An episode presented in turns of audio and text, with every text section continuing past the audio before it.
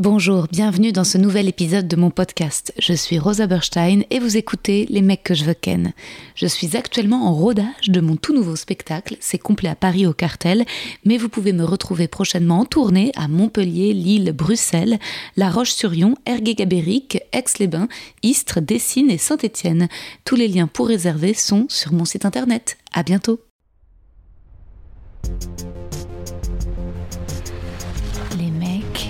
Les mecs, les mecs que je veux ken. Chères auditrices, chers auditeurs, bienvenue dans ce 55e épisode de mon podcast. Je suis Rosa Berstein et vous écoutez Les mecs que je veux ken, la summer édition avec des meufs. Aujourd'hui, je reçois l'humoriste et comédienne Nadia Rose. Vous allez voir, j'étais plus qu'heureuse de cette rencontre et je ponctue énormément euh, les phrases de Nadia par des exclamations de mais non, mais dingue, mais ouais, c'est clair, ah bon, ouf, incroyable. Euh, voilà, c'est mon côté euh, ailé et mon côté un peu ailé défoncé parce qu'on s'était rencontrés le lundi 21 juin à la fête de la musique, en fait, en vrai. Euh, comme on le raconte dans l'épisode, pour un anniversaire. Puis ensuite, il y a une grosse fête bien arrosée et on se retrouve le, lendemain matin, donc quelques heures après. Euh, euh, et, voilà. Et donc moi, j'étais, un peu à l'ouest et d'ailleurs trop proche de mon micro. Vous verrez, hélas, ça sature un peu. Je suis un petit peu comme ça. Voilà, je m'excuse. Nadia, elle, se tient bien à distance du micro, parfaitement. Et on l'entend merveilleusement. Elle est délicieuse. Ça fait un petit bout de temps j'ai l'impression, ça fait une éternité euh, que j'ai pas enregistré euh, d'épisodes. En fait, ça fait juste deux semaines. La Summer Edition a commencé avec les épisodes de Christine Berrou et Charlie Chi, euh, que vous avez beaucoup aimé. J'ai eu plein de, super retours. Et puis, et puis là, il y a eu ouais, deux, semaines, mais en fait, ça me paraît long parce que j'ai été malade. Voilà. Petite intro pour revenir sur ce qui m'est arrivé ces derniers temps. Euh, oui, en fait, mercredi prochain, c'est le 21. Épisode enregistré avec Nadia le 21. Un mois. Qu'est-ce qui s'est passé dans tout ce mois euh, La reprise fulgurante du spectacle, avec le retour des spectateurs et des salles pleines, et beaucoup de bonheur, beaucoup de plaisir, euh, un peu de stress évidemment au départ, mais aussi, mais aussi beaucoup de joie, beaucoup d'envie, beaucoup de projets. et donc c'était une période très excitante j'ai beaucoup travaillé parce qu'il y a eu aussi euh, euh, Hotline, donc le nouveau, le nouveau podcast. Il y a eu euh, bah, la reprise du spectacle. Tout d'un coup, j'avais quand même pas mal de taf. J'ai été assez submergée, on va dire, c'est vrai, que je rajoutais, rajoutais, rajoutais, rajoutais des couches de taf. mais parce que j'étais heureuse et je sais pas vous, moi je pense qu'à chaque, chaque été, quand même, à l'approche des mois de juillet et août, j'ai une espèce de peur du vide qui me prend où il faut faire des choses. Euh, euh, là, je ne sais pas si vous m'écoutez, si vous êtes en vacances, si vous êtes en stage, si vous êtes entre deux pays, si vous êtes à la plage, si vous êtes à Paris, euh, dans quel état vous êtes. mais pour moi, l'été, c'est toujours un, moment un peu d'angoisse, en fait, en toute sincérité. Et, donc là, je pense que j'étais très, très heureuse que, voilà, que le rythme soit au rendez-vous, d'inviter des pros, d'avoir des, gens qui viennent, les choses qui se bousculent. Et puis, de redevenir qui je suis, de redevenir humoriste, parce que finalement, euh, on est ce qu'on fait. Euh, et, pendant les confinements, qu'est-ce que j'étais? Bah, J'étais devenue écrivaine, et ça aussi, c'était une grande joie d'écrire le livre. Mais en fait, je sais pas si on est ce qu'on fait, que on est qui, par qui on est vu, perçu, lu. J'ai du mal à, y croire encore au livre parce que maintenant qu'il est fini, tant qu'il n'est pas lu, tant qu'il n'est pas dans des mains, c'est quand même encore totalement euh, totalement irréel. Et, euh, et même si j'en suis fière et que j'ai eu des bons retours, je passe aussi par des phases de euh, c'est de la merde, des personnes veulent lire. Alors que je pense pas. Mais en tout cas, tant qu'il n'est pas euh, là, l'objet, et bah, et c'est, abstrait. Mais ce qui était bien concret, c'était les spectateurs, quoi. C'était les rires et le bonheur de ça, incroyable, d'écrire de nouvelles blagues, de me sentir de me sentir créative, de sentir que j'avais plein de nouvelles choses, de sujets, d'ambitions, des, trucs que j'avais envie de raconter, d'envie d'envoyer valdinguer, de voilà plein de, choses que certainement voilà je, vous annoncerai peut-être les prochaines semaines. Mais euh, ce qui s'est passé euh, mardi 6, mardi 6 juillet, c'est là que ça a commencé. En fait, euh, j'ai acheté, j'avais quand même, je sortais pas mal, je buvais pas mal, je rencontrais des gens, j'étais un peu, euh, un peu émue aussi de, de, de, revivre, de ressentir des choses, euh, et, et, la tête en l'air. Et j'ai perdu le boîtier de mes écouteurs Bluetooth. Et, euh, et j'ai acheté mardi 6 juillet à la Sauvette, à la sortie du métro Gallieni, des écouteurs iPhone, enfin faux, un paquet et clairement de très très très mauvaise qualité. Surtout ne faites jamais ça. Et en fait, le son est allé à toute vitesse dans mon oreille très très fort. Ça m'a fait un choc. Après, j'avais rendez-vous à un casting et ça ne m'est jamais arrivé. Bam, j'arrive au casting et je, je m'endors. Je m'endors dans la salle d'attente sur le fauteuil. Le casting arrive. Je fais le casting. Et au moment où je me lève, perte de l'équilibre. Et la première fois dans ma vie, chers auditeurs et auditrices, que j'ai perdu l'équilibre. Voilà, tout ça pour en venir à ça. Perte de l'équilibre, de la stabilité, l'impression de tanguer. Très bizarre, pas très grave, mais très bizarre. Je ne sais pas si ça vous est déjà arrivé, mais la sensation est fucked up. Euh, donc je passe ce casting bizarrement, puis ensuite je prends le métro, je vais à un plateau, j'arrive, je ne comprenais pas ce qui m'arrivait. Je me dis mais qu'est-ce qui se passe? Euh, je pensais que j'étais en hypoglycémie, je bouffe, impossible de tenir debout, je fais mon passage, je rentre chez moi. Et puis, euh, mercredi 7 juillet, voilà, je me lève et là, vomissement, douleur très aiguë, euh, l'impression d'être sur un bateau, de tanguer, impossible de... J'appelle les secours, enfin, genre, je me dis SOS médecin, je joue le soir, il faut qu'il me fasse une piqûre antidouleur. Sauf qu'en fait, le SAMU arrive et me dit si vous tenez pas debout, faut vous hospitaliser parce que vous risquez de tomber chez vous. Je vais à l'hosto, ils me mettent sous accupant, sous eau salée. Euh, ils m'allongent, je m'endors. Ils me disent que je suis déshydratée. Je dis ah mais de toute façon ça va mieux, faut que j'aille au théâtre. Je me lève et puis dans la rue impossible de marcher. Heureusement il y avait ma mère.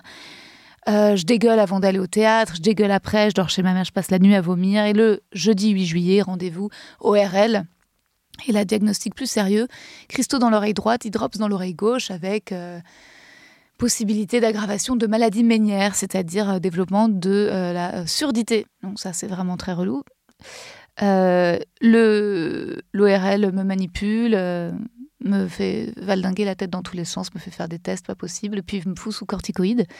Donc une semaine à jouer euh, sous cortisone, c'est-à-dire à, aller mieux, enfin à rester allongé quand même la journée, à avoir du mal à marcher, à avoir toujours du mal à tenir, mais plus de nausées, plus de plus de vomissements.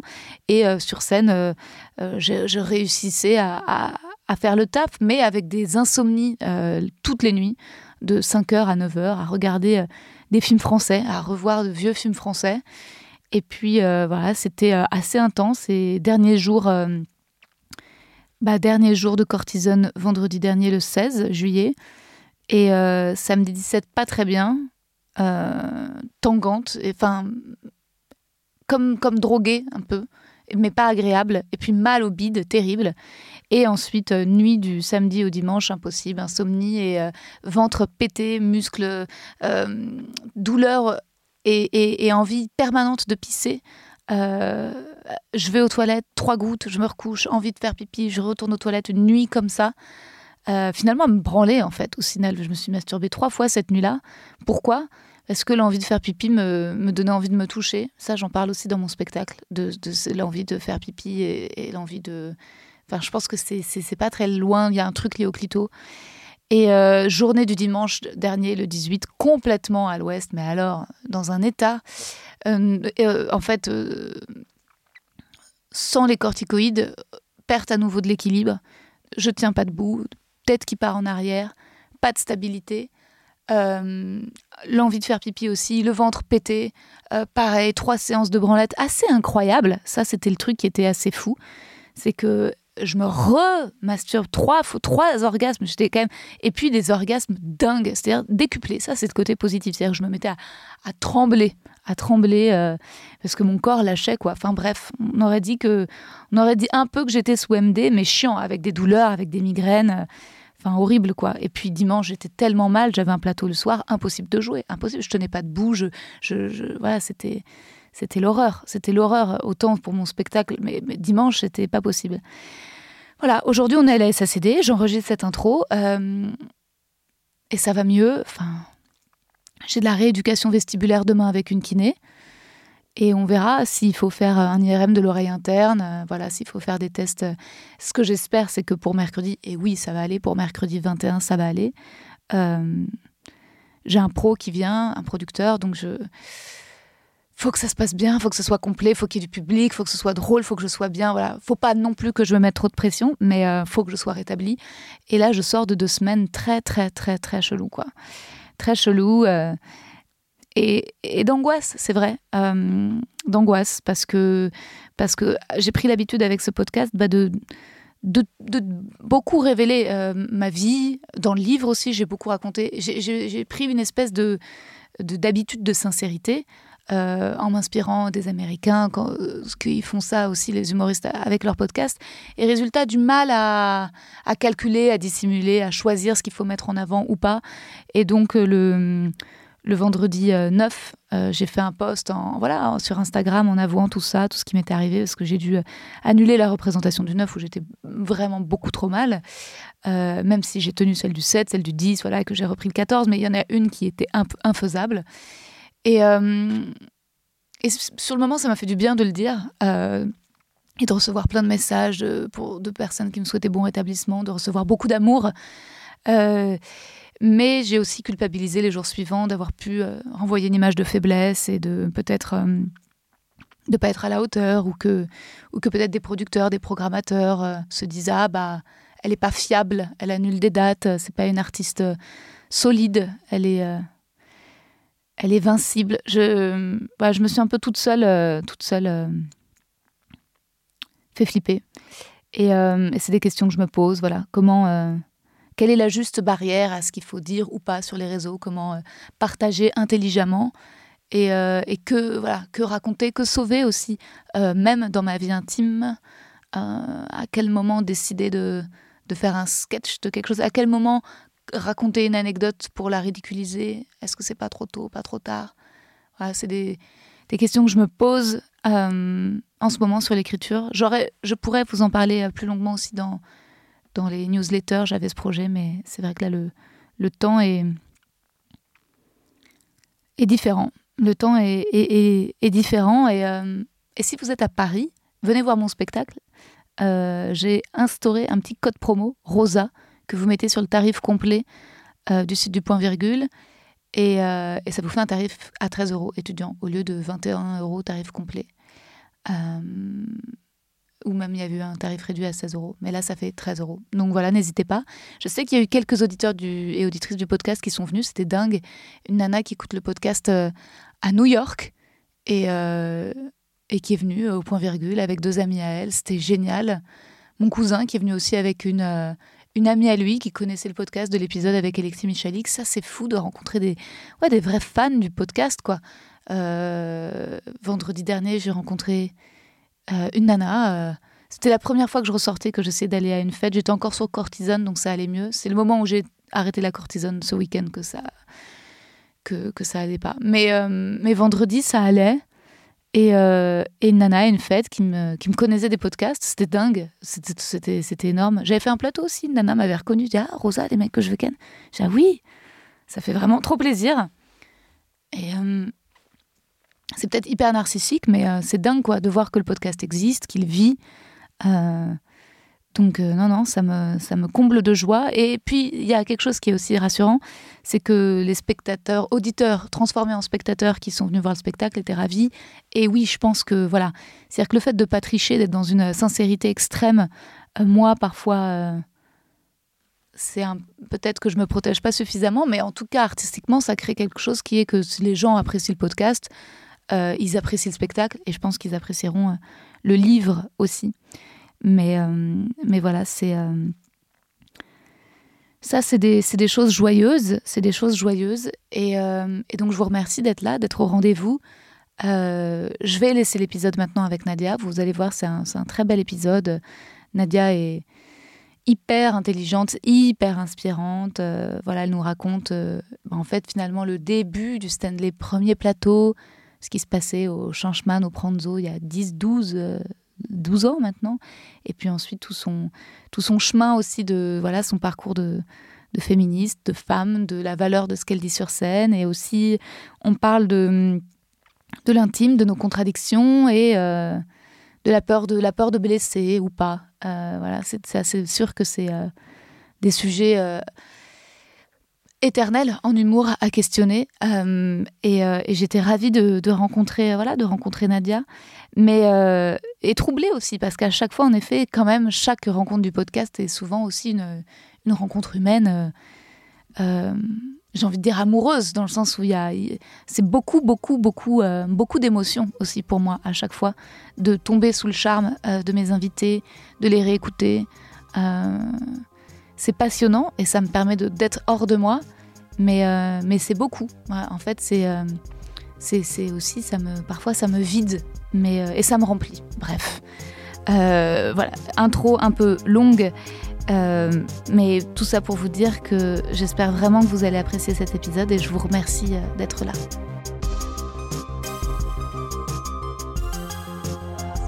Ça a J'ai mis un tout petit peu, c'est très euh, chocolaté, mais tu me dis si tu en veux plus. C'est un peu, un fort. Ça a l'air intense. Alors, je vous propose comme infusion, j'ai détox, fruits rouges. Euh...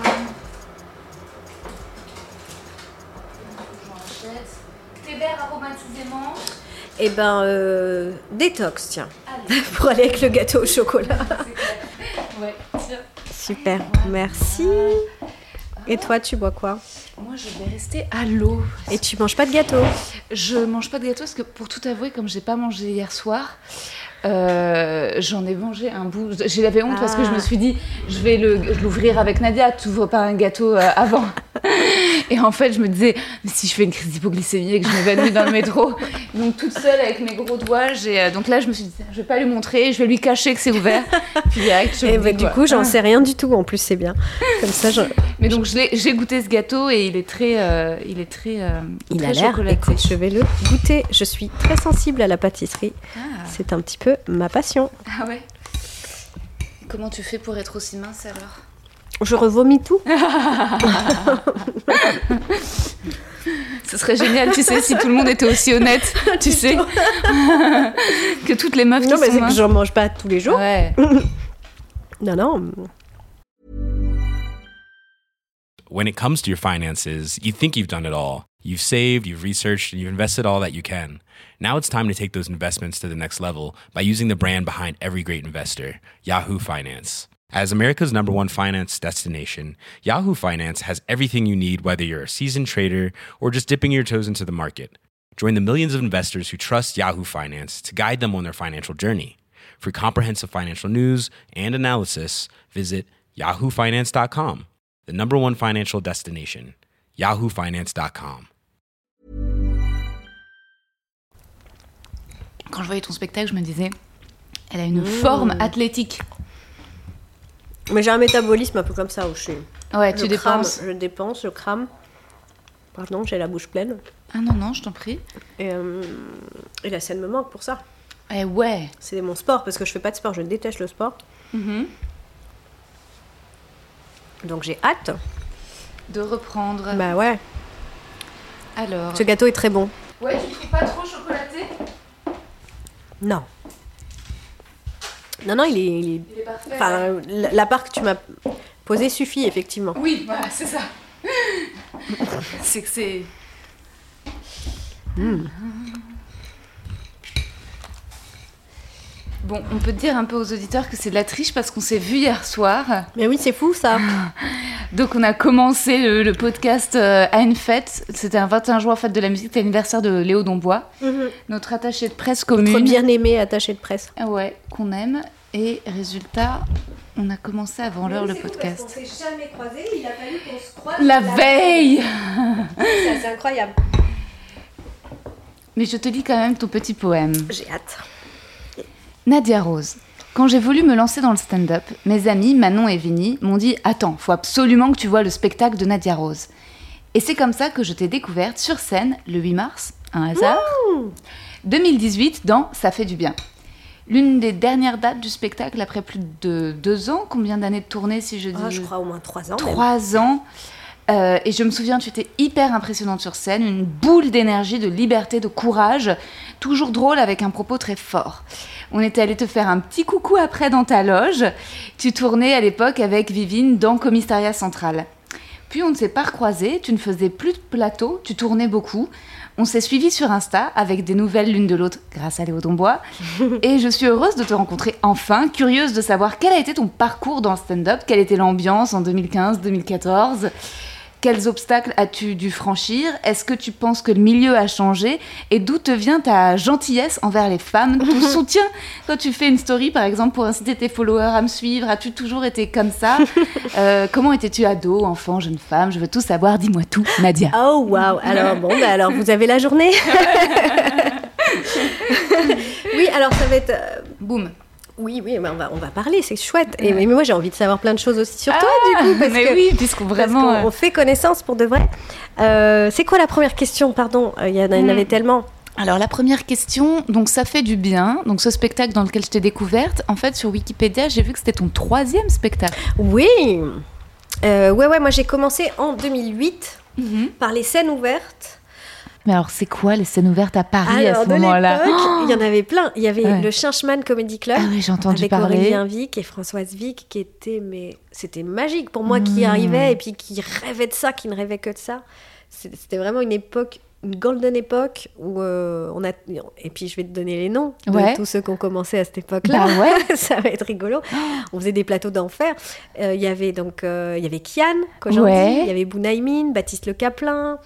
Euh, c'était vraiment une dream team. Il y avait qui euh, Christine Bérou, il y avait. Euh, voilà, dans cette, dans cette team du Haroun, c'est ça Et Haroun, un petit peu. Et après, il a disparu. Haroun, ouais, on a commencé ensemble, pareil, en 2008, il venait à ma scène ouverte que j'avais créée, qui s'appelait le Comic Station. Et, et ouais, j'avais un très beau line-up. J'ai ah ouais. eu Haroun, j'ai eu Kian, Baptiste Le Caplin, euh, bah, Christine qui venait tout le temps parce que c'est là qu'on était Bellous, tu le connaissais? Euh, Yacine, je le connaissais pas trop encore. D'accord. Parce que Yacine, il était déjà en Jamel Comedy Club. Au Jamel Comedy Club, c'était notre nous, on était encore dans la catégorie poussin. Euh, oui, bien sûr, bien sûr. Après, je l'ai retrouvé euh, deux, trois ans après. Mais oui. Il y, avait une scène ouverte qui s'appelait le Pranzo aussi. Ah, j'en ai entendu parler de l'époque du Pranzo. Trop bien avec Emmanuel Smadja, qui était le patron de ça, qui avait. C'était juste en face du Jamel Comedy Club. Ah, ouais, d'accord. À Grand Boulevard. Ouais. Le trottoir en face, c'était un restaurant pizzeria. Ouais. Et à l'étage, il y avait une scène. Le petit à petit, ça s'est professionnalisé. Il y a eu des poufs pour le spectateur, un micro, une estrade. Tu vois, on a vu le truc pousser, ça a duré. Ça n'a pas duré longtemps, de trois ans, je crois, deux ans. Le, Mais c'était une époque, en effet, j'en ai entendu parler comme d'une espèce d'un peu de, oui, d'Éden, de paradis, de ouais. d'une ambiance exceptionnelle. Bien, on se... c'était vraiment la maison parce qu'on était bien traités, on venait, ah ils, nous, ils, nous, donnaient à manger. Génial, ouais, que tu retrouves pas. Ouais, ouais, c'est clair. on arrivait, on avait une pizza, euh, tu vois, un coup à boire. C'était la bohème, quoi. Il y avait Tania Dutel euh, déjà. Oui, Tania, elle était au Tania, ben oui, c'est ça. Tania, elle était tellement drôle. Tania, c'est génial parce que elle avait, elle, avait un concept, elle était très perchée. Elle, faisait des, c'était des, des happenings qu'elle faisait. Elle n'était pas encore stand-up. Ah ouais. Donc elle avait un truc de cinéma muet avec des grandes des grandes pancartes où elle disait rien, un petit rôle de Gavroche avec une casquette, un look un peu chelou. Elle arrivait, elle faisait des vannes avec son truc, son ah panneau. dingue. Mais nous, on était morts de rire. Ah le public était pas prêt. le public était pas prêt. C'était trop absurde. non, mais c'est vrai. Hein. Mais tu vois, les, les humoristes étaient fans d'elle. Oui. Alors qu'elle bidait tout le ah temps. Ouais, ouais, L'humoriste des humoristes. Oui. oui. Et tu vois, et, elle a, et après, elle a trouvé son truc. et c'était évident que ça allait marcher, tu vois. Bien sûr. Mais j'imagine que parmi aussi. Il y avait Redouane Arjan aussi. Redouane Arjan. Pareil, qui faisait des happenings. Il avait un pote avec qui il faisait des trucs très absurdes. Lui, il a gardé ce style. Pour le coup, il, il, il, est, il, est, il fait du stand-up, mais c'est très. Euh, il avait déjà sa guitare? Et il avait déjà sa guitare. Assez vite, il a eu sa guitare et son chapeau. Ah, il avait, je me souviens, la première fois que je l'ai vu, il venait avec un pote en tenue d'hôpital psychiatrique, tu sais, une espèce de... De, camisole Mais de pyjama d'hôpital. Ok. Et il faisait les, les, psychopathes, les malades mentaux qui venaient de se sauver de l'hôpital. Et ils avaient un truc. Je me souviens plus du contenu du sketch, mais alors c'était inquiétant, très marrant. Ah ouais. C'était très très fort, ouais. Il y avait peut-être Donnell Jacksman aussi de cette époque-là. Euh, il y avait Donnell au Pranzo, ouais. Je me souviens pas au Changement, mais au Pranzo, ouais. Thomas VDB Non, non. Il faisait pas moins les, scènes ouvertes. et peut-être qu'il était déjà un peu plus en place. Il a commencé un peu avant moi, je crois. Ah, d'accord. Ça, c'est une génération bien précise. Mais il y en a, j'imagine, qui ont abandonné aussi parmi toute cette. Euh, ouais, il y en a. Il y en a. il y en a avec qui je suis toujours en contact. Ouais, d'accord. qui s'appelle Elena Brokolic. D'accord. Euh, qui avait, euh, qui avait un, spectacle très marrant et tout. Et qui, voilà, maintenant, elle travaille dans le social. Elle s'éclate toujours. Hmm. Mais ouais, tu vois, il y a tu des parcours où les gens n'ont pas forcément persévéré dans le truc ou n'ont pas rencontré leur public. Ouais. Et tu trouvais que, parce que justement, ce, truc de, plateau 100% masculin, finalement, de ce que tu me décris, ça date pas du début? C'est quelque chose qui est peut-être arrivé. Euh, comment toi, comment tu, expliques le fait que là, la plupart des plateaux de stand-up, ce soit que des mecs euh, Le Pranzo, il y avait pas mal d'artistes femmes aussi? Il y en avait un petit peu. Ouais. On n'était pas nombreuses et on était toutes copines. Tu vois, il y avait Bérangère, Krief, Christine Bérou, Anne-Sophie Girard. Euh, il y avait Sonny Chan. Ok, ok, je ne connais pas du tout. Et il y avait. Euh, c'était qui nos copines? Tania. Et Tania. Un petit peu... Tania, elle est arrivée un petit peu après. Enfin, Elle a pris plus de temps. Ouais, euh, il y avait Shirley, Il y avait, Shirley. il y avait des filles, mais on était perdus dans une masse de mecs. D'accord, d'accord, d'accord, d'accord. Et dans les scènes ouvertes, on était à peu près là, mais on était toujours la minorité, deux ou trois filles, tu vois. Ouais, et, euh, et après, dans les plateaux rémunérés, c'est là qu'on n'était pas là. Tu vois ce ah, voilà, bien sûr, d'accord. Moi, pendant longtemps, j'ai eu du bol parce que vraiment, j'ai bossé tout de suite. Enfin, J'étais. Alors, prête, c'est un grand mot, mais j'étais prête pour, pour, cette, pour ce niveau-là. J'étais comédienne, j'avais l'habitude de la scène. Euh, voilà.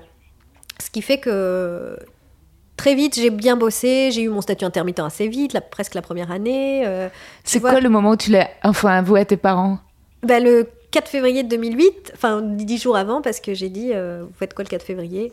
C'est la première de mon spectacle à la Petite Loge. Waouh ah Ok, c'était à la Petite Loge. Ouais. Génial Ah ouais il faudrait qu'elle mette ta photo euh, sur, dans le mur à l'entrée. Dans le Wall of Fame Bah ouais, parce qu'il y a, y a celle de... Il y a Verino et Haroun. Il y avait Arnaud Ducré. Euh, Nora Mzaoui. Ouais, il y avait Christine euh, Bérou. Ah, ouais. Il y avait Gaspard Proust. Oui. Mais oui, Gaspard était au Changeman aussi, tiens, je l'ai oublié. D'accord, Gaspard, il est incroyable. Ah on a ah commencé ensemble. Gaspard, je me souviens de. Hop, après les, spectacles, on rentrait en métro ensemble. c'est rigolo, tu vois. Ah ouais, c'est génial. Oui, donc il y en a plein, en fait, qui ont percé quand même de, toutes ces, toute cette bande euh, de, de, gens hyper talentueux. Mm, mm. Et, et, donc, pour toi, il y, y a, une évidence mais comme tu me disais un peu hier soir, en fait, très vite, à partir du moment où le spectacle est en place et se joue à la petite loge, tu mets un petit peu de côté les, scènes ouvertes pour tout de suite le tourner et aller ah jouer. non, j'ai fait les scènes ouvertes longtemps. Ah, hein, moi, D'accord. Longtemps les scènes ouvertes, super ah longtemps. Mais en fait, au bout de deux ans, donc je me suis autoproduite pendant deux ans. Un jour, la première année, je vais voir des potes qui jouent à Avignon et c'est la première fois que je vais à Avignon au festival. Et là, choc esthétique, artistique, coup de cœur énorme. Je dis, mais c'est quoi ça Pourquoi j'en avais jamais entendu parler tu Faut que je le fasse aussi. Évidemment. Donc j'étais là trois jours. Et au bout d'une demi-heure, je dis, OK, l'année prochaine, je suis là. Ouais. Donc je j'ai acheté un petit cahier et un stylo euh, chez Franprix. j'ai fait mon audit. J'allais voir tous les potes. D'accord, c'est tous les jours. D'accord. Et combien ça vous coûte? Et comment ça, ça Et toi? Et là, la salle, comment tu la trouves? Là, là, là, là. Donc j'ai été voir des salles. La meuf doutait de rien. Ah, c'est génial. J'allais voir des grandes salles. J'ai dit, ah ouais. je voudrais venir l'année prochaine. Mais meuf, t'as rien fait. Tu fais ah trois scènes ouvertes. Tu vois, t'es programmée à la petite loge. Bah, t'avais ce premier spectacle s'appelait comment? Euh, mon premier one girl show. Ah Tout en excuses c'est mon premier, je suis pas une femme, je suis une girl. oui. Moi aussi, mon premier spectacle s'appelait Ma première fois. Oui, euh, un peu en petite fille sur l'affiche. Oui, oui. Bienveillance, ouais, ouais, ouais, ouais c'est clair. Et euh, Mon premier one girl show avec tout, déjà des personnages. Avec plein de persos. J'avais une fée. Oh. très... Et t'es arrivé à, sur les plateaux, les scènes ouvertes, à imposer le style euh, personnage? Euh, oui, mais c'était pas facile. Hmm. Mais hmm. oui, je le faisais mais comme une mercenaire par contre. C'est vrai que j'avais ça, j'avais ce truc. Oh, si je devais tout refaire, parce que hmm. j'étais inconsciente et j'étais surmotivée quoi. Ah et, euh, Et j'allais avec des costumes, parce que je changeais de costume. Dans le spectacle, j'avais, je sais pas, il y avait sept sketchs, sept costumes avec des noirs, où je me changeais avec des changements rapides sur une chaise, que Mariana m'avait appris, des trucs de comédia, tu sais, hop, hop, hop.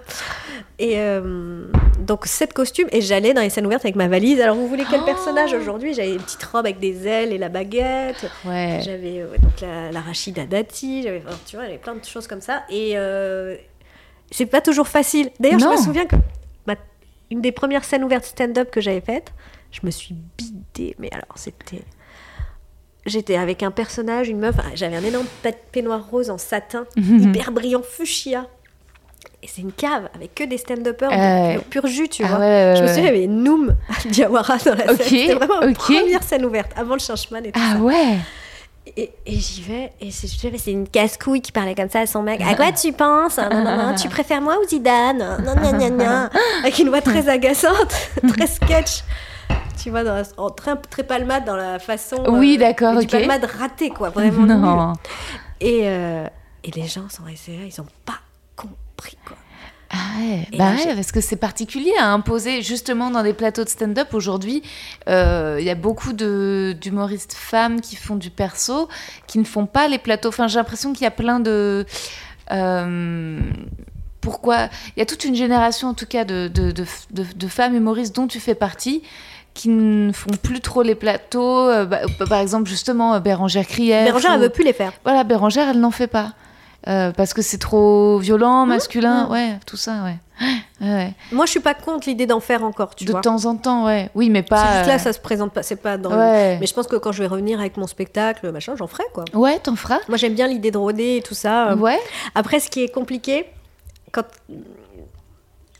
quand tu as un peu fait tes preuves et que tu reviens avec du nouveau matos, oui, c'est que les gens te avec jugent. des, des, des, gens autour de toi qui rôdent des, leurs sketchs depuis deux ans qui sont calés, carrés, machin, et toi, tu arrives en fragilité, mais tu es censé quand même représenter quelqu'un. Ouais, Donc ça, il faut, faut, avoir un peu de courage pour le faire. Mais après, je me suis dit, eh, Balek, Carrément. Carrément. Il, y a Amel Chabi qui est, qui est revenu comme ça récemment et qui fait beaucoup, beaucoup de plateaux. Euh. Super, tu vois. Bah ouais, ouais, ouais, c'est clair. Après, est-ce que le, le, prochain spectacle, tu penses que c'est quelque chose qui aura besoin de se rôder en plateau? Je crois pas parce que hmm. hum, là, pour le coup, c'est une écriture très théâtrale euh, toujours comique, je vous rassure, on va rigoler. Mais pas que. Et surtout, ça va être compliqué d'extraire de, des, des, morceaux du spectacle. Hmm. On va voir, peut-être. Il y, y, en a peut-être un hmm. petit.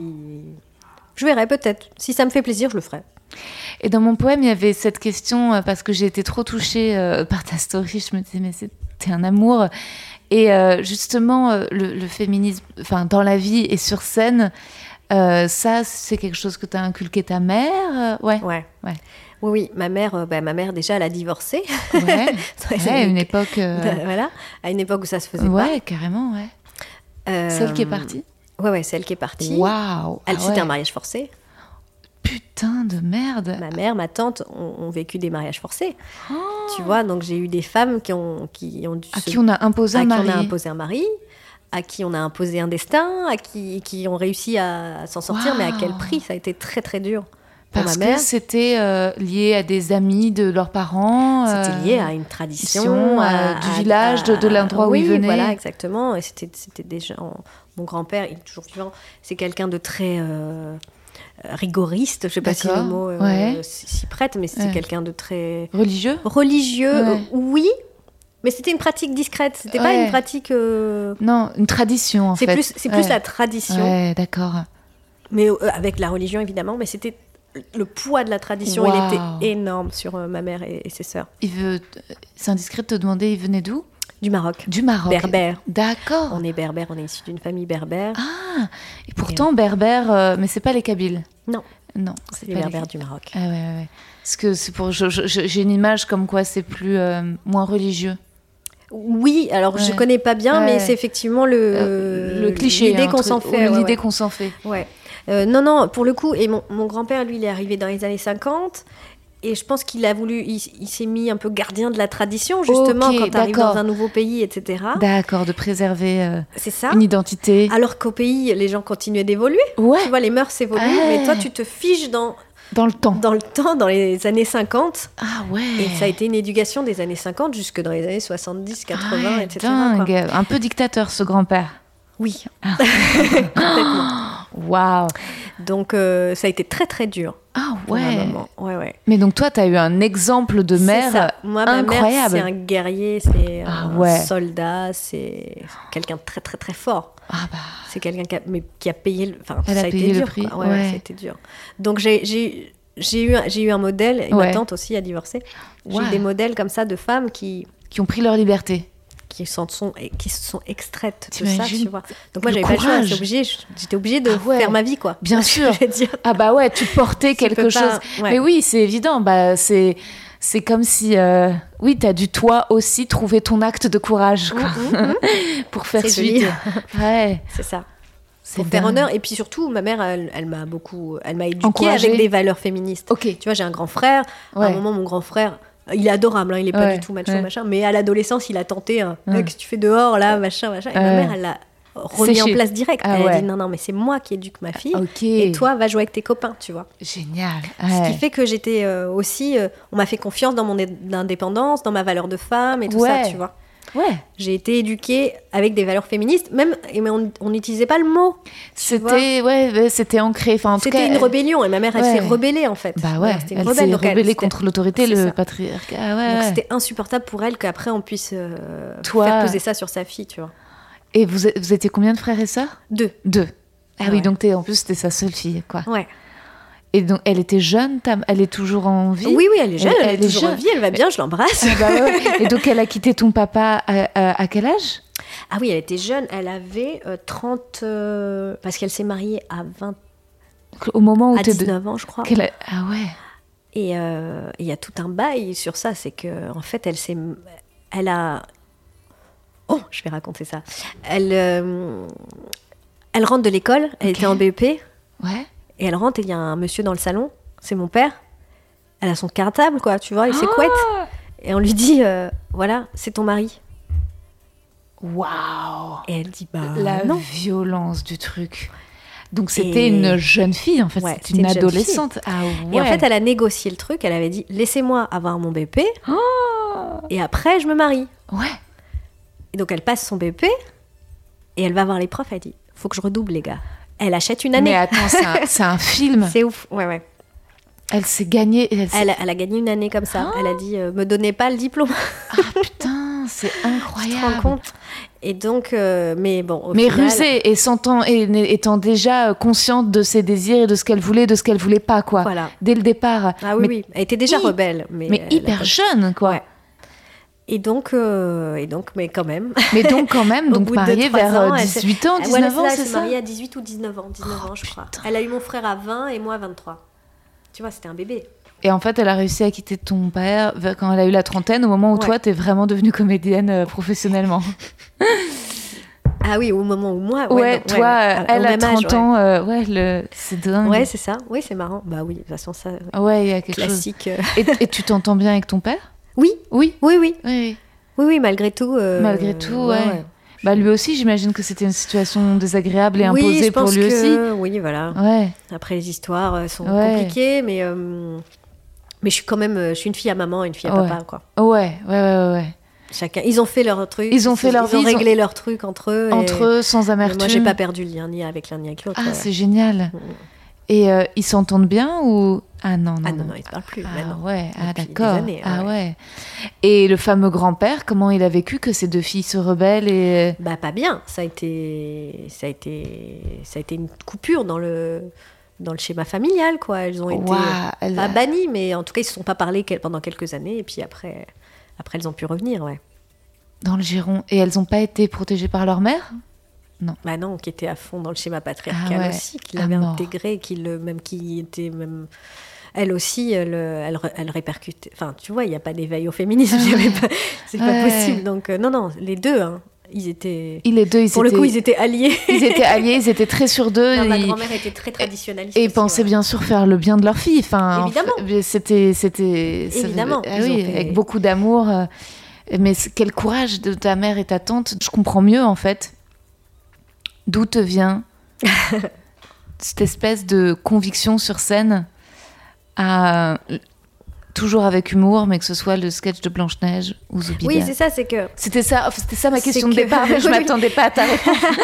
c'est j'ai fait des sketchs féministes tout de suite. Tout de suite sans m'en rendre enfin sans me dire je vais être, je vais faire des sketchs féministes avant cette vague c'est vrai que maintenant enfin c'est pas une mode parce que je veux je, je, jette pas du tout le propre sur ça au contraire genre, je m'en réjouis je suis contente et tout mais même moi, j'ai été surprise quand les retours, les premiers journalistes qui venaient, oh, vous êtes très féministe. Je dis, ah bon? Tu sais, je découvrais. en fait, ce qui serait, ce qui serait valorisé aujourd'hui, peut-être qu'au départ, peut-être que tu as senti que parfois on pouvait te le reprocher. Oui, ah bah oui. Ah, oui, d'accord. Il n'y avait pas encore cet éveil. Oui, oui, oui, oui c'est ça. Au féminisme. Et c'est toujours compliqué maintenant. Oui. Donc je te laisse imaginer à l'époque. C'était, disons, vous avez un spectacle très féministe. Déjà, être une femme sur scène à l'époque, c'était féministe. Bah, complètement, évidemment, évidemment. Et donc, euh, et ensuite, le contenu, j'avais un sketch sur les violences conjugales. Eh ben, c'est clair. ouais. Donc on m'a assez vite parlé de ça, de, féminisme, et moi j'ai ludé le truc en disant oui c'est vrai, mais vous aussi vous êtes féministe. Non, vous, êtes plutôt pour que les femmes et c'est normal en fait. N'en faisons pas un. Oui. N'en faisons pas un gros dos. Bien sûr, ouais, un gros mot. Voilà. Et, euh, et les hommes avec qui avec qui t'as été euh, ont, partagé ça aussi justement. Euh? Ah oui oui. Bah, de toute façon, moi j'ai été vers des hommes qui qui sont féministes. tu vois, et, c'était important pour toi d'être d'être d'être amoureuse parce que justement de ah ça c'est un gros dos ça. oui mais je suis pas très romantique. Ok. Ah, c'est ça le secret. Du couple. J'ai l'impression. du couple qui dure, il faut se débarrasser d'un romantique. C'est bien, non mais c'est formidable et c'est fabuleux d'avoir la tête dans les étoiles, le cœur qui bat la chamade et tout ça, c'est génial et j'en ai uh-huh. profité et je l'ai vécu et je suis contente. Mais ce qu'on dit, c'est que ça ne dure pas hyper longtemps et ce qui est, important, c'est de trouver un partenaire en fait. Trouver un, allié pour la vie, quelqu'un euh, qui va qui est là et puis pour qui tu es là et qui va te faire grandir et que tu vas faire grandir. C'est plus ça, moi, c'est un, un partenariat d'amour plus qu'une une romance. Oui, et puis t'as pas, décidément, t'as pas beaucoup papillonné puisque tu as eu donc deux grandes histoires euh, d'hommes qui t'ont euh, bah, accompagné. Puis alors j'imagine, euh, donc le deuxième, très vite, il a, il a, il a été témoin de ton succès fulgurant en plus. C'est vrai que c'est. Il est arrivé au moment où ça commence à bien marcher. Ah ouais, ouais. ouais c'est génial. En fait, oui, t'as as, as percé hyper vite. En fait, du moment où tu t'es dit c'est ce que je veux faire, en deux, trois ans, c'était plié, quoi. Oui, en tout cas, la première année, euh, j'étais intermittente. Tu vois, ça, c'était déjà dingue. Déjà, t'étais intermittente. Donc, et puis, c'était mon premier. C'était au début, c'était mon premier seul objectif. Ouais. Parce que j'osais pas rêver grand et je disais, moi, je veux juste gagner, ma, vie, en vivre. Et, et le, la notoriété, j'imagine, c'est le Marrakech du rire où là, d'un coup, coup d'éclairage euh, énorme, euh, mise en avant. Et pour toi, donc l'avant, après. Euh, tu l'as vécu comment euh, justement par rapport à cette expérience bah, Franchement, hyper bien parce que ça s'est fait tout doucement, moi. D'accord, d'accord. Ouais, ouais.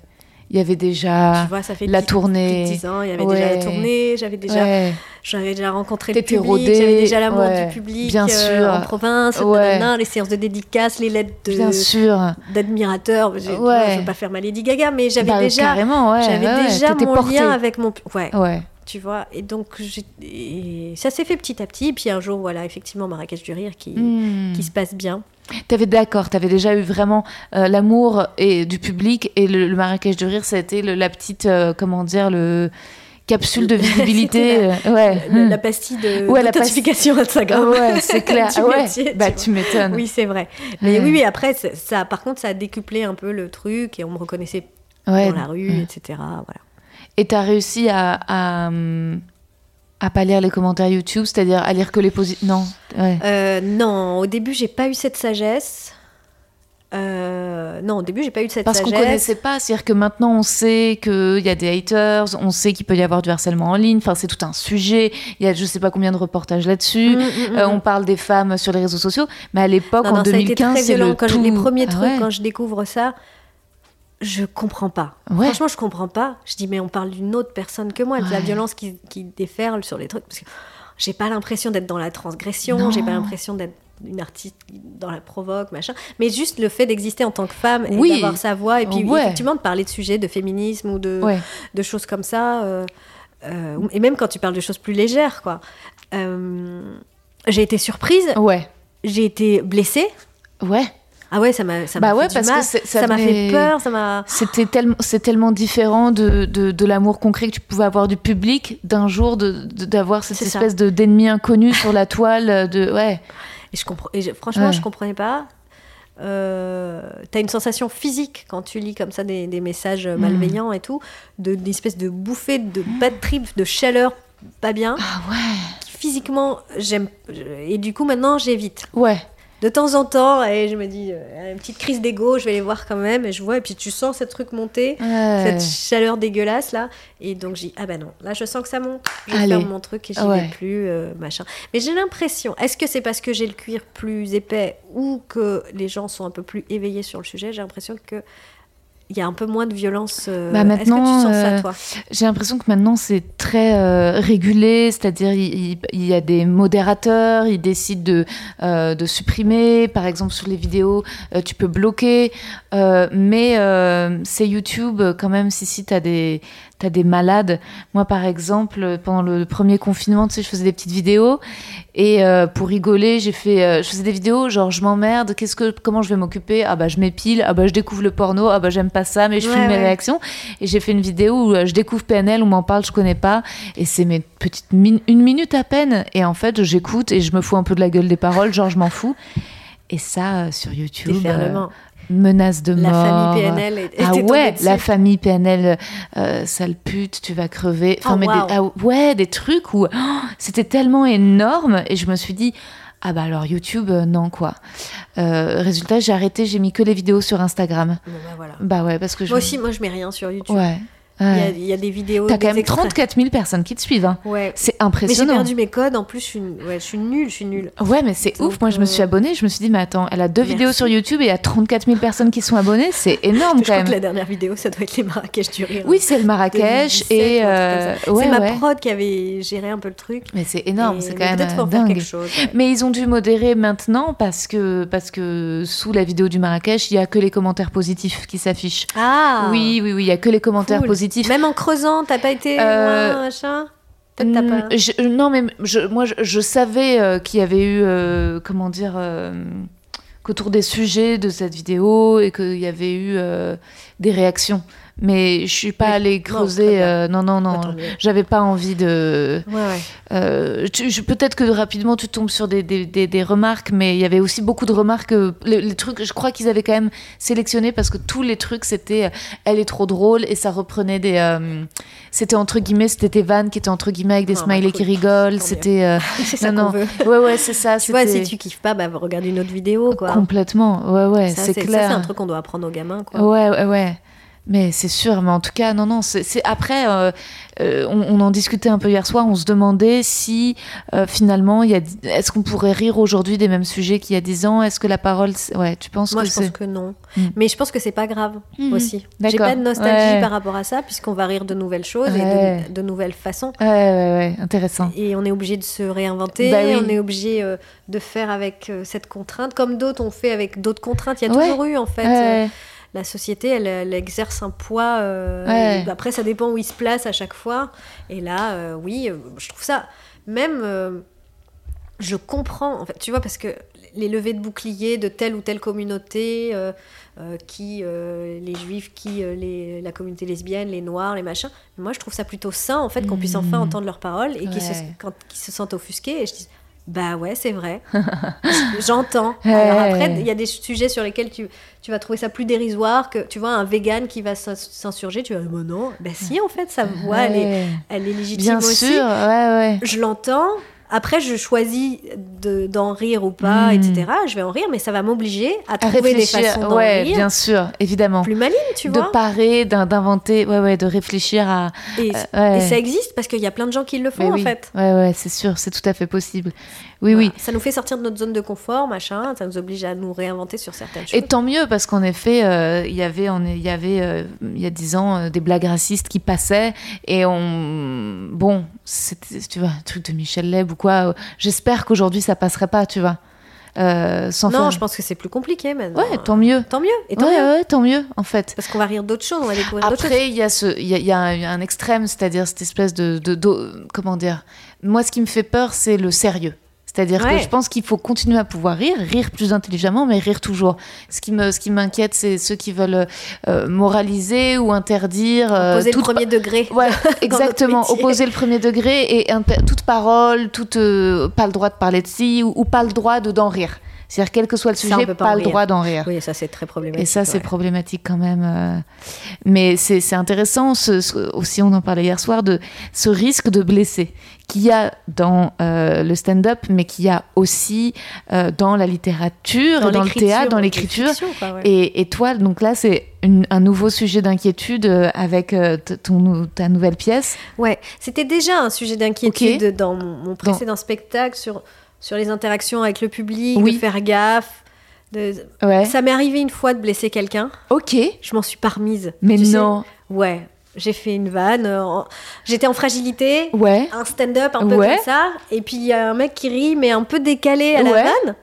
Et, je me lance en espèce de d'impro ouais. et je lui balance une vacherie premier degré ah. le truc mais sur le ton de la blague mais parce que j'étais comme un lapin pris dans les phares. Ouais. Je j'ai pas maîtrisé mon truc et je lui ai dit une vacherie et il s'est, il s'est vexé. Et puis c'est quelqu'un qui fréquentait une scène ouverte, je le connaissais, machin. Oh. Et j'ai été m'excuser. Tu vois, j'ai ri de sa différence en fait. Oh, je dis de toi tu dis ça mais tu t'es pas vu tu vois un truc où je l'ai pas tu l'as pris à partir un peu sur son physique. Ok. Alors que c'est un cours de un truc de cours de récré quoi. Ouais. Et ça m'a fait mal au bide.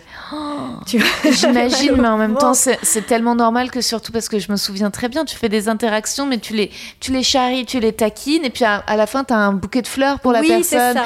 donc tu vois ça, fait partie donc moi je me souviens vrai que je finissais avec un bouquet. Donc tu finis par une espèce de je me souviens tu les remercies d'avoir participé, d'être entré dans le jeu, d'avoir. Donc il y a un vrai, en fait, les... le public est acteur aussi de ton spectacle. Et c'était important qu'il y ait une vraie bienveillance dans les deux sens. Ben oui. Et c'est pour ça aussi la chauffe au début du spectacle, c'est parce que moi je l'envisageais vraiment ce spectacle comme une communion. Ouais. On va être ensemble. Oui, complètement. C'était un besoin d'être ensemble. Ouais, ouais, ouais, tous, ouais. tous, tous, j'espère. Après, si tu veux rester. Euh, Mais tu les prépares à l'ouverture sur les sujets en les, en les taquinant eux. C'est-à-dire que là, soyez ouverts en fait au. Il euh, y, aura des, des, pics ici ou là sur certains sujets, sur certaines choses. Et euh, Mais c'est que de l'amour. Ouais, ouais, exactement. Et on va rire ensemble, on va pas rire sur. Contre. Ouais. Exactement. Et une fois, ça t'est arrivé de pas gérer une interaction et que ça tombe sur un mec, euh, putain, ouais. ça arrive. Et donc j'ai été m'excuser mes plates oh, en lui disant pardon et tout. Et il avait mal pris, il m'a fait non, non, mais t'inquiète pas, j'ai l'habitude. Oh. Ouais, ouais. Mais il avait raison, oh. il, avait raison. Oui, et, oui. Euh, et du coup, ça m'a un peu vaccinée. Et ce qui fait que maintenant, je suis très vigilante à ça. Et tant mieux. Bien sûr. Non, mais c'est vrai que parfois tu vas à certains plateaux et tu as des. Ça, j'ai déjà vu des, des humoristes gars, mais alors, casser des personnes dans le public, mais d'une violence. Non, c'est pas possible. Ah, alors parfois c'est drôle, hein, euh, mais il faut pas que ça tombe sur euh, des, des apparences physiques. C'est ça, tu sais. En plus, tu sais pas qui tu parles, tu sais pas quelle journée a eu tu la sais pas ce que les gens portent. Euh, voilà. Ouais, ouais, non. Moi aussi, ça m'est arrivé une fois au Paname de.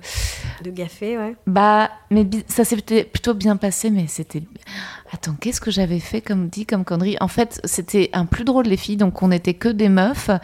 Et en fait, on n'avait pas un public normal, c'était style euh, des gars d'une boîte. Donc en fait, c'est bizarre parce que sur scène, on n'était que des nanas, dans le public, ah il y avait que des mecs. Et c'était que un groupe de gens qui se connaissaient. Et toutes les meufs qui passaient avant moi avaient bidé, elles n'arrivaient pas à les ah, faire marrer. Et moi, j'y suis allée. Et j'ai compris la leçon en regardant euh, ce que les mecs savaient faire, c'est-à-dire euh, ce qui des potes m'avaient expliqué, le public de chicha, s'ils veulent pas entendre ton sketch, tu les tailles. Et c'est comme ça que ça marche. Et alors là, c'était pas du tout un public de chicha, mais je, me suis dit, tiens, je vais les, pareil, je vais, ça. Ouais, je vais essayer ça. Et donc, j'ai taillé un mec du groupe, et aussi, je pense, je crois, je, il me semble souvenir sur son apparence physique. Euh, il me semble avoir fait des blagues sur son poids. Mmh, ah oui. Ouais. C'est pas fier là. Non. c'est tellement pas ok du tout à aucun niveau. Et en fait, j'étais là et ils ont tous ri. Le mec riait, tous ses potes riaient. Il avait senti quand même l'amour dans tes yeux. Il avait senti que c'était euh, que c'était voilà que je charriais, que j'essayais de voir par où les prendre en fait, mm, par mm, où mm. Euh, qu'est-ce qui va et, euh, et, lui était plutôt en fait il il y avait pas il y a eu aucun malaise parce qu'il ça l'amusait d'être pris à partie et en il fait était avec ses potes, il était avec ses potes et j'avais l'impression qu'en fait c'était un peu le jeu, c'était un peu ce qu'ils attendaient en allant dans une soirée d'humour, c'est d'être un peu roasté, d'être un peu moqué. En effet, ils étaient pas là pour les textes, ils étaient là et donc, je suis la seule à m'en être sortie. Mais euh, par contre, euh, à quel prix et euh, pour quelle blague, quoi. Donc ouais ouais non non c'est toujours c'est toujours un écueil c'est cette peur de blesser cette crainte de blesser ouais elle est elle, est, elle est elle est toujours existante. Et là dans ton dans ton nouveau spectacle où tu racontes si je peux déjà donner un petit mmh. pitch, donc où tu, tu racontes la vie d'un immeuble, euh, tu as dû, pour écrire cette pièce, euh, t'inspirer de la vie euh, de tes voisins, voisines, des gens que tu voyais vivre. Et euh, j'imagine parfois un peu de caricaturer pour rendre drôle. C'est ça, de caricaturer, même d'inventer, parce que évidemment je connais pas la vie de mes voisins par cœur, j'en connais que des petits morceaux. Et t'es sûr que ça va pas inventé, les flatter euh, bah, J'espère. En tout cas, c'est écrit avec tellement d'amour, je les aime. Ouais. Mais c'est vrai qu'ici ou là, ils vont pouvoir se reconnaître. Ouais, d'accord, sur un détail. Euh. Voilà, et ça me. Ouais. Bon, mais non, mais ça va aller. ouais, bah oui, oui, c'est une culpabilité. Euh, dès que c'est ce que disait ta co-auteur hier. Tu, quand tu sors un. Stella, ouais. Euh, elle est, elle est, tellement gentille, tellement douce. Ah ouais, elle, elle, a l'air extraordinaire. On a peu parlé, mais elle disait chaque livre, tu perds un ami. Tu perds, tu deux, perds deux amis à chaque livre, ouais. génial. C'est drôle, ça. Ouais. Mais oui, euh, c'est obligatoire. C'est étonnant ça, que tu ne puisse pas euh, euh, créer sans, sans blesser, qu'il y a forcément quelqu'un qui va. Bah parce que c'est une prise en fait, de quand tu racontes ta vie, tu inclus les gens qui sont dans ta vie, quoi. Oui, et puis c'est le principe de s'exprimer, c'est que tu donnes quand même malgré tout toujours une opinion, et même quand c'est drôle, tu te fâches, tu te fâches avec personne quand tu parles pas, quoi. Ouais tu te fâches avec personne quand tu contrôles ta parole. Ouais. Mais tu peux pas tout le temps la contrôler. Ouais. J'écoutais, c'était un moment, hein, Adèle Haenel qui avait fait un boomerang là. Ouais. Avec Augustin Trapenard et elle disait parce qu'elle a une parole très courageuse, hyper libre, euh, enfin libre, je sais pas mais. En tout cas, elle, ouais, je l'ai oui, oui, tu l'as écouté. je l'ai écouté cet épisode. Et en fait, ça avait résonné. Elle a dit, j'ai évidemment, oui, j'ai peur des conséquences de la parole libre. Oui, je me souviens. Elle dit j'ai très peur des conséquences de la parole libre. Et je me suis dit si une meuf comme elle, elle a peur, a peur, c'est normal. Que... Enfin moi j'ai très peur de la, des conséquences de la, parole sur les gens que j'aime ou, sur, euh, ou sur les gens que je connais pas, qui peuvent imaginer ou croire ou tu vois. Je, moi voilà et on en a parlé un petit peu hier. Mais donc, je suis d'autant plus flattée que tu acceptes de venir dans mon podcast et qu'on ait cette discussion. Parce que je me dis, mais pour quelqu'un justement de si euh, pudique, qui a toujours mis une, une distance entre euh, donc Nadia, euh, la femme, et les personnages de Nadia, euh, tous très hauts en couleur. donc en effet, avec ses, ses, costumes, ses accessoires.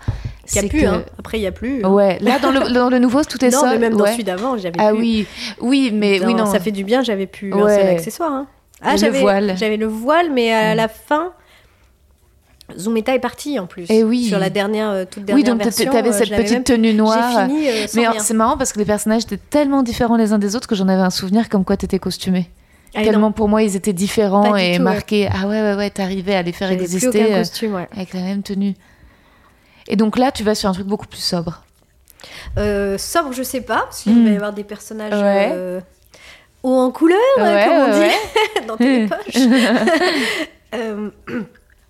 Euh, mais plus. En tout cas, euh, il y a une narration. C'est-à-dire que c'est vraiment une histoire qu'on va vous raconter du début à la fin, mhm. avec un petit twist, avec il se mhm. passe des choses. Et euh, l'intrigue va. Il y a une intrigue, il y a effectivement les personnages ont. Enfin, c'est une petite pièce, c'est une petite pièce de mhm. théâtre. Et tu rêverais de jouer dans quel théâtre? Bah, J'aimerais bien la Renaissance. Ah ouais Ça, ce serait cool, hein. Les béliers. Oui Voilà, on va voir, on va voir. Avignon, Avignon, ouais. Avignon, euh, Avignon, ouais, j'adore, j'adorerais. Et donc tu travailles avec ta co-auteur, mais tu n'as pas pris de metteur en scène? Pas encore. On est en train, on discute avec des gens là. Hmm. On se fait draguer. Ouais, c'est bien. Bah ouais. Voilà, j'avais une envie euh, d'une metteuse en scène, mais qui, qui, bosse tellement que là, elle peut pas. Ok. Mais bon, on va voir. c'est cool. En tout cas, c'est cool. il se passe des trucs chouettes. Et donc, mais c'est toujours. Et, le Nadia, euh, comment dire, encore plus intime Tu penses que c'est quelque chose qui arrivera dans un prochain. Ça, c'est une bonne question. Parce que là, pour le coup, dans ce spectacle-là, je m'appelle même plus Nadia. Ah ouais, carrément. Là, je m'appelle Alaïssa. Ok. C'est un personnage que j'ai inventé. machin. L'histoire est inventée, etc. C'est inspiré de la vie de mon immeuble. Ok. Et il y a des parties qui vont être très personnelles, mais vous saurez jamais lesquelles. Oui, d'accord. Comme il y a plein de persos. Ouais. Et, euh, et le prochain, est-ce que un jour, genre, euh, Nadia vient et vous raconte sa vie? J'y crois pas. et est-ce que tu imagines un jour euh, Nadia raconte la vie de sa mère? Tu penses que t'aurais? Ça, ça j'y ai, pensé. Ouais. Parce que c'est une histoire tellement Mais parce que, incroyable. ouais, en plus, tu connais. Enfin, voilà, il y a encore plein de doses. ah Plein, plein ouais. de doses. Parce que ça, ça ferait un film magnifique. Ma mère, oui, euh, ma mère, elle pourrait écrire un livre, ouais. Ah, clairement. Ouais. Complètement. Ou tu pourrais l'écrire pour elle, parce que peut-être qu'elle aura pas, ça sera trop douloureux. Ou, euh, Ouais. Mais c'est vrai qu'en plus c'est des, oui oui, c'est des histoires euh, assez tabous, hein, qu'on, assez, ouais, très cachées, euh, bah, douloureuses dont on parle pas. Mais récemment j'avais, euh, j'ai- rencontré une, une amie en fait. C'est pour ça que son- cette histoire me touche, qui, elle en parle librement puisque c'est dans son Patreon où elle, euh, donc euh, tu vois, euh, elle, en- qui, elle a elle a s'est séparée de sa famille parce qu'ils ont voulu lui imposer un mariage.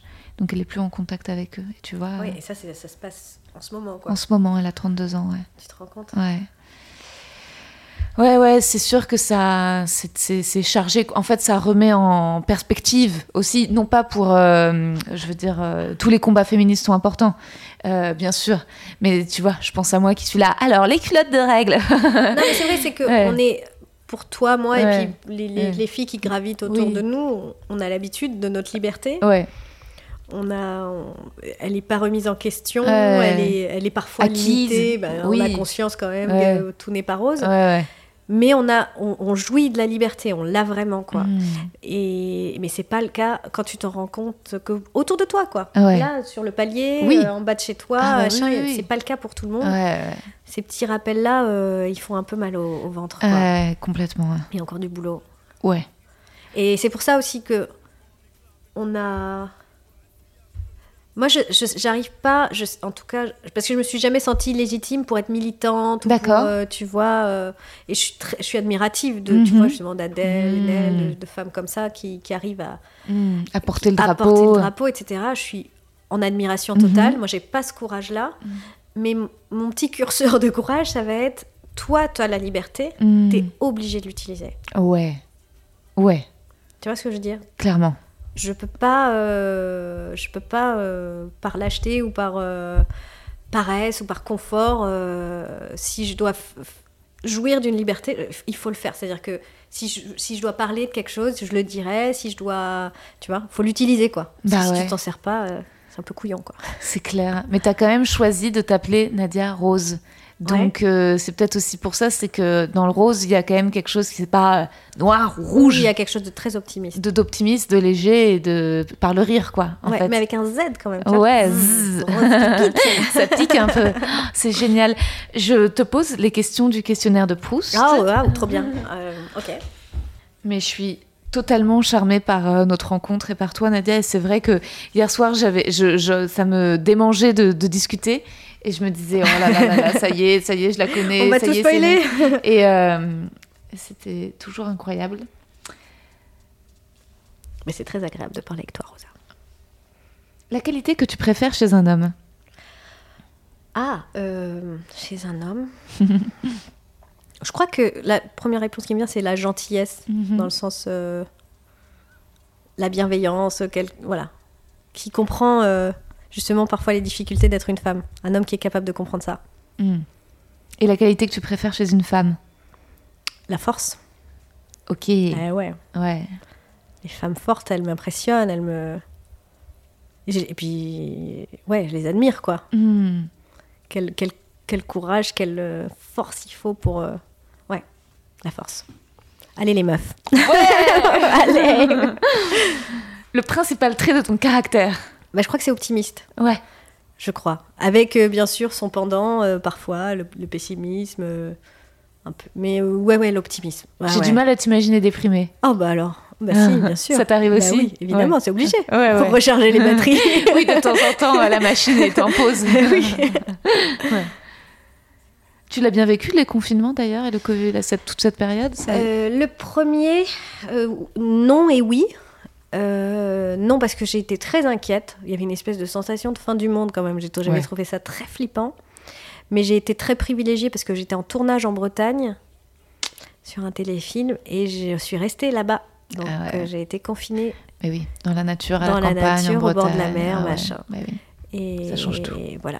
Et le deuxième, un peu moins bien, je l'ai moins bien vécu. Ouais. Mais euh, je l'ai bien vécu euh, physiquement parce que mon corps n'était pas prisonnier Oui. dans mon appart et tout. Moi, j'ai pas de balcon ni rien. Ouais. Mais euh, j'étais quand même très angoissée, j'étais inquiète, quoi. Ouais. Ton principal défaut? Ah. Bah, peut-être justement de. Ah, c'est pas une pudeur, mais c'est des fois, c'est des fois d'être verrouillé sur certains trucs, tu vois. Hmm. De... de pas lâcher. Ton occupation préférée? Être sur scène. Clairement. Et ton idée du bonheur? Euh, continuer à pouvoir vivre de ma passion et aussi en même temps euh, que tous les gens que j'aime soient euh, en bonne santé et en sécurité. Hmm. Quel serait ton plus grand malheur Bah, perdre quelqu'un que j'aime. When it comes to your finances, you think you've done it all. You've saved, you've researched, and you've invested all that you can. Now it's time to take those investments to the next level by using the brand behind every great investor, Yahoo Finance. As America's number one finance destination, Yahoo Finance has everything you need, whether you're a seasoned trader or just dipping your toes into the market. Join the millions of investors who trust Yahoo Finance to guide them on their financial journey. For comprehensive financial news and analysis, visit yahoofinance.com, the number one financial destination, yahoofinance.com.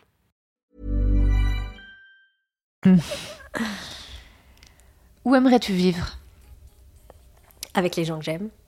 Peu importe où. euh, Peu importe si- le lieu Nice, la Bretagne, Paris Je crois que j'aime bien Paris. Euh, J'aimerais bien vivre dans un. avoir plus d'espace. Un don, un talent que tu aimerais avoir Bah, plein. J'ai le droit qu'à une réponse? Euh, Non, tu peux dire, t'en as déjà plein. Donc j'aimerais avoir euh, bah, l'immortalité déjà. Je sais pas si c'est ah ouais, c'est vrai, vivre Bah ouais, toujours. pas mourir. T'es très américaine en fait, Nadia. I'm an American? Yes. yes, I am. Les Américains, ils sont obsédés par ça. J'écoutais un podcast de Whitney Cummings, ils font venir des, des scientifiques, le- ils sont dans un truc de, de vivre longtemps. Mais vivre longtemps, mais Ouais. pas savoir que tu vas vivre longtemps. Parce Ouais. que ça peut être une malédiction de se savoir oui, euh, immortel, absolument. Parce que Moi, tu vas te faire chier. Bah complètement. Puis tu et puis tu peut-être tu vis pas aussi intensément. euh, voilà. ouais. Donc euh, je sais pas si c'est une bonne réponse, un don. euh, euh, ça serait un super pouvoir, euh, genre Ouais. pouvoir voler. Ça, c'est Voler. bien, c'est pratique. ouais, Euh, lire dans les pensées des gens. Ouais, ah oui, a- ça- Ouais, ouais. ouais, Mais quand tu. Pas tout le temps. pas tout le temps. Avec une télécommande. quand même, Ouais, c'est clair. C'est fatigant. Lire dans les pensées des gens qui nous veulent du bien. Ouais, même dans les autres, comme ça. Ouais. T'as les agendas des gens. Ah, d'accord, ok, c'est ça ton Mm. projet. D'accord, ok. ok. Comment tu arrives à te, à te défendre quand tu sens euh, que quelqu'un, euh, justement, peut-être. euh, Tu vois, hier soir, on était à un dîner et j'ai réussi à me défendre, euh, euh, à, à ne pas me déprécier mon travail face à un pro qui m'avait vu dans une situation un peu compliquée, sur un plateau euh, où voilà, il y avait une. ce qui était- C'était l'ambiance, tout, tout, rien n'allait. Et. euh, toi, ce- cette- te défendre parfois justement vis-à-vis de, j'en sais rien, d'un- producteur ou d'un journaliste ou quelqu'un de malveillant ou bizarre, ça- Ouais, c'était- moi, ma, toujours ma première défense, c'est Ouais. le sourire. Sourire, d'accord, ok. Ok, ça c'est un Tout bon conseil. Ok, Tout va toujours bien. d'accord. Et c'est formidable. Et après, je vais chialer chez moi. Ah Tu vois, de pas, Ouais. de- de Mais ne pas montrer de à la- pas, ouais, de pas nourrir le de pas monstre, donner tu ça. vois ce que je veux dire, de se préserver. euh, Hmm. euh, voilà. Euh, se défendre. Après, euh, de...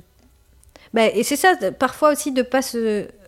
Ce que je disais sur le, le défaut de, de la difficulté à se livrer et tout ça, c'est aussi une façon de se défendre parce que Ouais, tu donnes pas Tu de donnes cartouche pas. aux gens. C'est Oui. vrai que moi, j'ai toujours très peur que les gens euh, en sachent plus sur moi que moi j'en sais sur eux.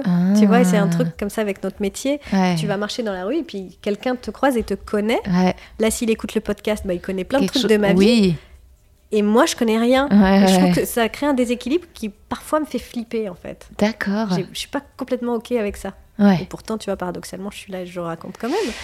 Mais parce que je, C'est une je regarde. Rosa dans les yeux. Oui, je suis pleine de contradictions. Ouais, ouais. ouais. Et euh, justement, euh, une devise favorite, quelque chose, ou peut-être que tu enseignes à tes enfants euh, Alors, c'est encore un peu tôt. J'ai deux devises, en tout cas pour moi. Ouais. Je sais pas si c'est bien de la dire à des enfants. J'en ai une qui est un truc de survie. C'est euh, si le bourreau est dans la pièce, quitte la pièce. Waouh s'il y a quelqu'un dans ton entourage qui est pas bienveillant ou qui te fait pas du bien à plein de niveaux différents, ben en fait, tu as toujours la liberté de partir pour pas subir. Voilà, ma défense, ça peut être aussi le repli et d'aller faire ma vie, quoi, d'aller faire, d'aller construire, d'aller. Mais très Adèle hein, quitter la salle. C'est ce qu'elle a ben fait. Ouais, c'est ça. Elle est partie. Hein. Ouais. Et ça, euh, c'est une phrase qu'on m'avait dit une fois et ça, ça a fait ah dans ma tête. Si le bourreau est... est dans la pièce, quitte la pièce. Waouh, ouais, c'est très puissant. Je vais le retenir. Et t'en avais une deuxième Et l'autre, elle est plus rigolote, mais elle est un peu dans cet ordre-là. C'est un truc que j'avais vu sur Internet d'un épicier marocain qui avait mis, tu sais, les petites affichettes pour pas faire crédit. Ok. Alors, je vais essayer de m'en souvenir. C'est toi vouloir crédit, ouais. moi pas donner, ouais. toi fâché. toi vouloir crédit, moi donner crédit, toi pas rembourser, moi fâché. Ok. Donc, moi préfère toi fâché. Oh, oh. Parce que des fois, dans la ah. vie, il y a des situations où il y a forcément quelqu'un qui va être fâché. Ben, je préfère que ce soit toi qui sois fâché. oh, que c'est malin. Tu vois? Et ça, je, ça m'éclaire souvent quand j'ai des petits débats ou des petites choses à régler avec des gens. Je dis, bon, qui va être fâché? Lui ou moi? Lui ou moi. Il y en a forcément un. Forcément. Qui va ben, il vaut mieux que ce soit la personne en bah, face. Quand ça lui fait pas trop de mal et que, bah, tu vois, quand on est dans un rapport égalitaire, évidemment, il s'agit pas de. Mais c'est génial Mais c'est comme ça qu'il faut vivre sa vie, c'est ne pas se sacrifier. C'est ça. Donc moi, préfère toi fâché. Et enfin, pour finir, ton état d'esprit actuel? Euh, Je suis. Euh, je suis, je suis un peu. Euh, émue, c'est un grand mot, mais je suis euh, contente. je suis dans l'excitation de te découvrir et de, puis tu m'as fait parler. Alors je suis là, oh mon dieu, tu vois, je suis dans l'excitation d'une d'une rencontre. Ouais. Voilà. Oh, merci Nadia.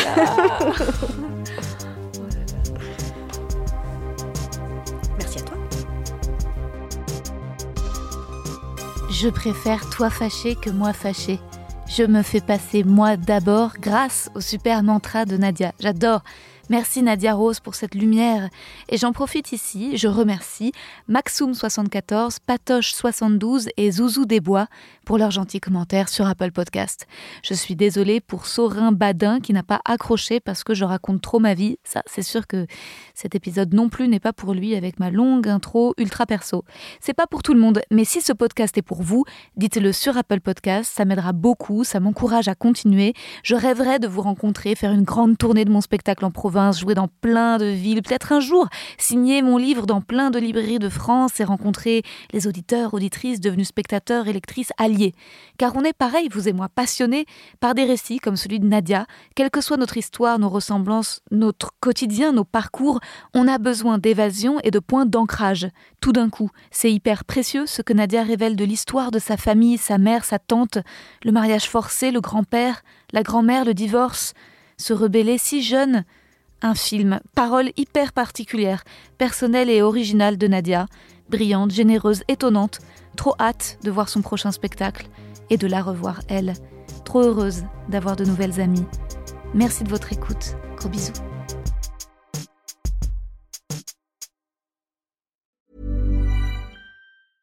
When it comes to your finances, you think you've done it all. You've saved, you've researched, and you've invested all that you can. Now it's time to take those investments to the next level by using the brand behind every great investor, Yahoo Finance. As America's number one finance destination, Yahoo Finance has everything you need, whether you're a seasoned trader or just dipping your toes into the market. Join the millions of investors who trust Yahoo Finance to guide them on their financial journey. For comprehensive financial news and analysis, visit yahoofinance.com, the number one financial destination, yahoofinance.com. Vous avez aimé cet épisode? N'hésitez pas à le dire en faisant une petite story, en taguant mon compte et celui du podcast, at que je veux ken sur Insta. Vous pouvez également soutenir mon travail en venant voir mon spectacle, en lisant mon livre et en commentant sur YouTube les replays vidéo de mes chroniques sur France Inter. Je suis tous les mardis dans Zoom Zoom Zen. Merci, bisous.